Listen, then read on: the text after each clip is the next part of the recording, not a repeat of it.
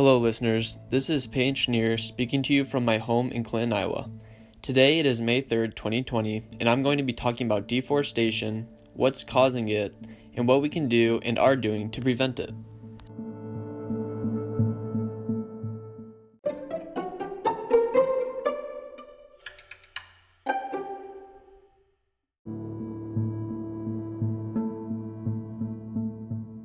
Forests are an amazing part of nature that serve as habitats, provide food and water for both humans and animals, contain many natural resources, and are just beautiful to look at. Sadly, these wonderful forests are being destroyed. If we don't take action, our ecological footprint might become too big and push our forests to their tipping point. There are many different human activities as well as natural disasters that are threatening these forests. But luckily, there are some ways in which we can restore and are currently restoring our forests before it's too late.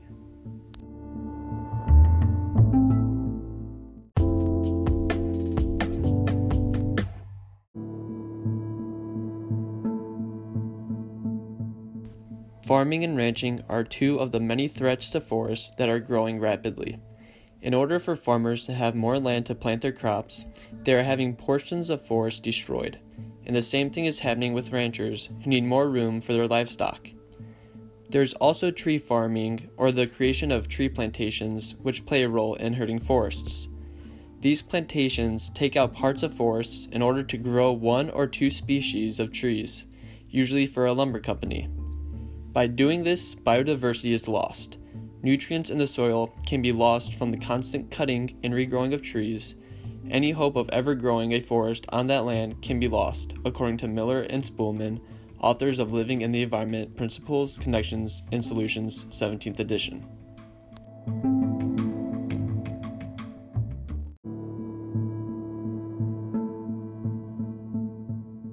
Now, if simply losing forests doesn't interest you, then maybe the plants and animals that are being lost with them will. Tropical rainforests contain up to half of the world's plant and animal species, yet are still being rapidly cleared.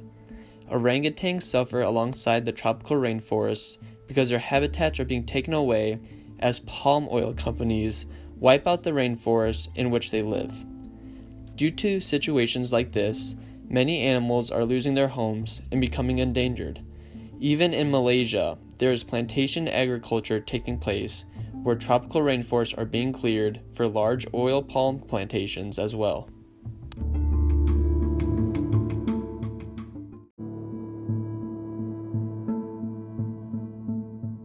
So, if you are not sympathetic towards the trees, maybe you can find some sympathy towards the animals that are losing their homes.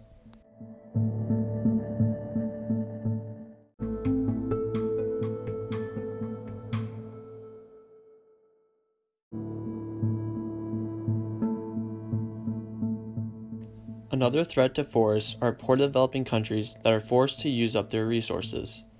Countries like these, including Africa, have to take and cut all the wood they can in order to survive and make a living. An example of this can be seen in rural areas within Africa where getting and moving wood makes up a high percentage of the jobs in the area. Sadly, there are many other places that also have to cut down their forests just to make a profit. So before you go off and start hating everybody that's ever cut down a tree, you do have to realize that some people haven't really had a choice.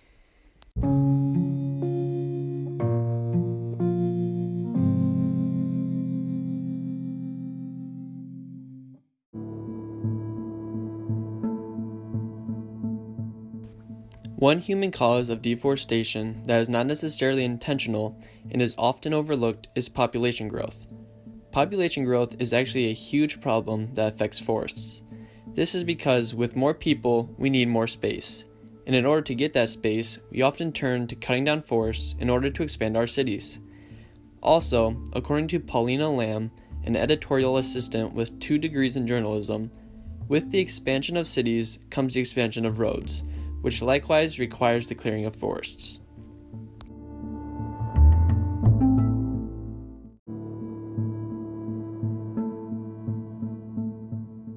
Now that we have discussed many of the ways in which humans are terrible in killing all of the trees, let's take a look at the natural causes of deforestation.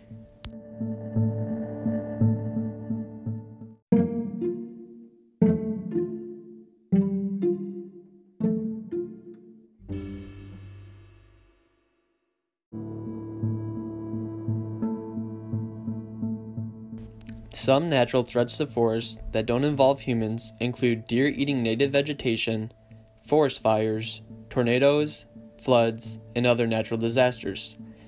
Deer eating native vegetation may not seem as though it would be a problem to forests, but is actually a very big problem. By eating off native ground vegetation in forests, they allow for non native invasive species to take over, according to Miller and Spoolman.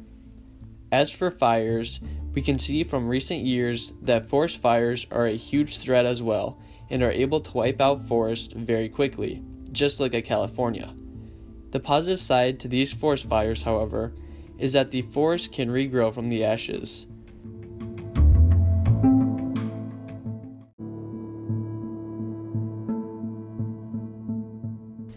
Then we have our occasional tornadoes that have the wind speed to completely uproot trees, or our floods that drown or completely wipe away our forests.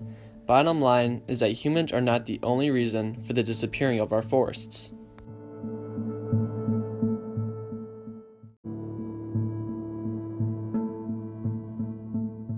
With all of these threats to our forests, it may seem crazy to some that there are still forests left. However, there are many different ways to manage and sustain forests that are being used. Finding forests that have high biodiversity and protecting them from being affected by pollution and or deforestation is one of these ways.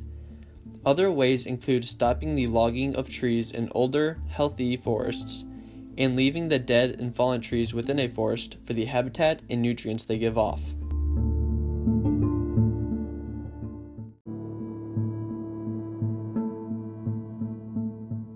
Additionally, we can protect our forests by making sure people know why our forests are so important, educating companies on how to cut trees in a more resourceful way, not using trees more than we can replace them, and simply planting more trees. By letting people know the importance of forests and how nature and ourselves benefit from them, we might be able to flip the switch in their heads and make them less harsh on forests. Through lessening lumber production and the use of wood, we can better keep up with replacing our trees that we use. We can do this by planting a tree for every tree we cut down. Also, cutting tactics help sustain forests. For example, we can do more strip and selective cutting over clear cutting, which wipes out all of the trees in the area. We can teach these tactics to lumber companies so that their cutting of trees has less of an impact on the forests.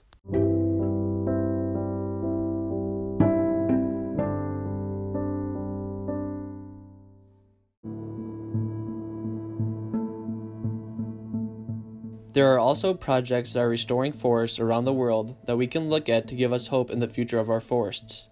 One of these is reforestation and the reduction of topsoil erosion in places such as South Korea, China, Nepal, and Senegal. Another is teaching those living in tropical forests how to use the forest sustainably. The Brazilian government has also taken part in a big project by taking more than half of the Amazon rainforest and allowing the indigenous people to live there while also conserving it.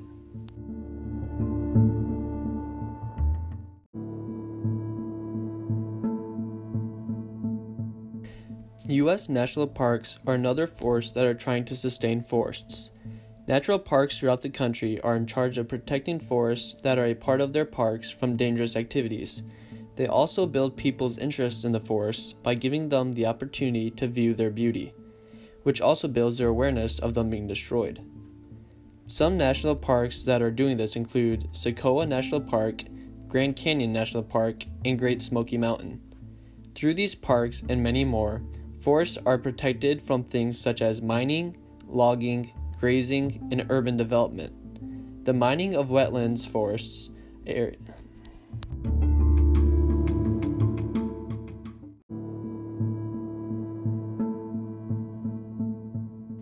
The mining of wetland forest areas is especially a big threat to freshwater sources, so it is a good thing that these parks are there to prohibit it.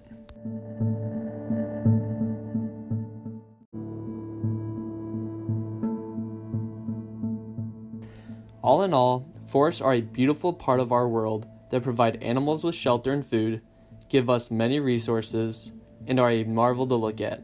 Yet, how are we repaying them? By wiping them from the face of the earth? It is up to your generation to decide what becomes of our forests. Do you want your children and your children's children to be able to enjoy the beauty of the Earth's forests? Whether they can is up to you. Thank you for listening.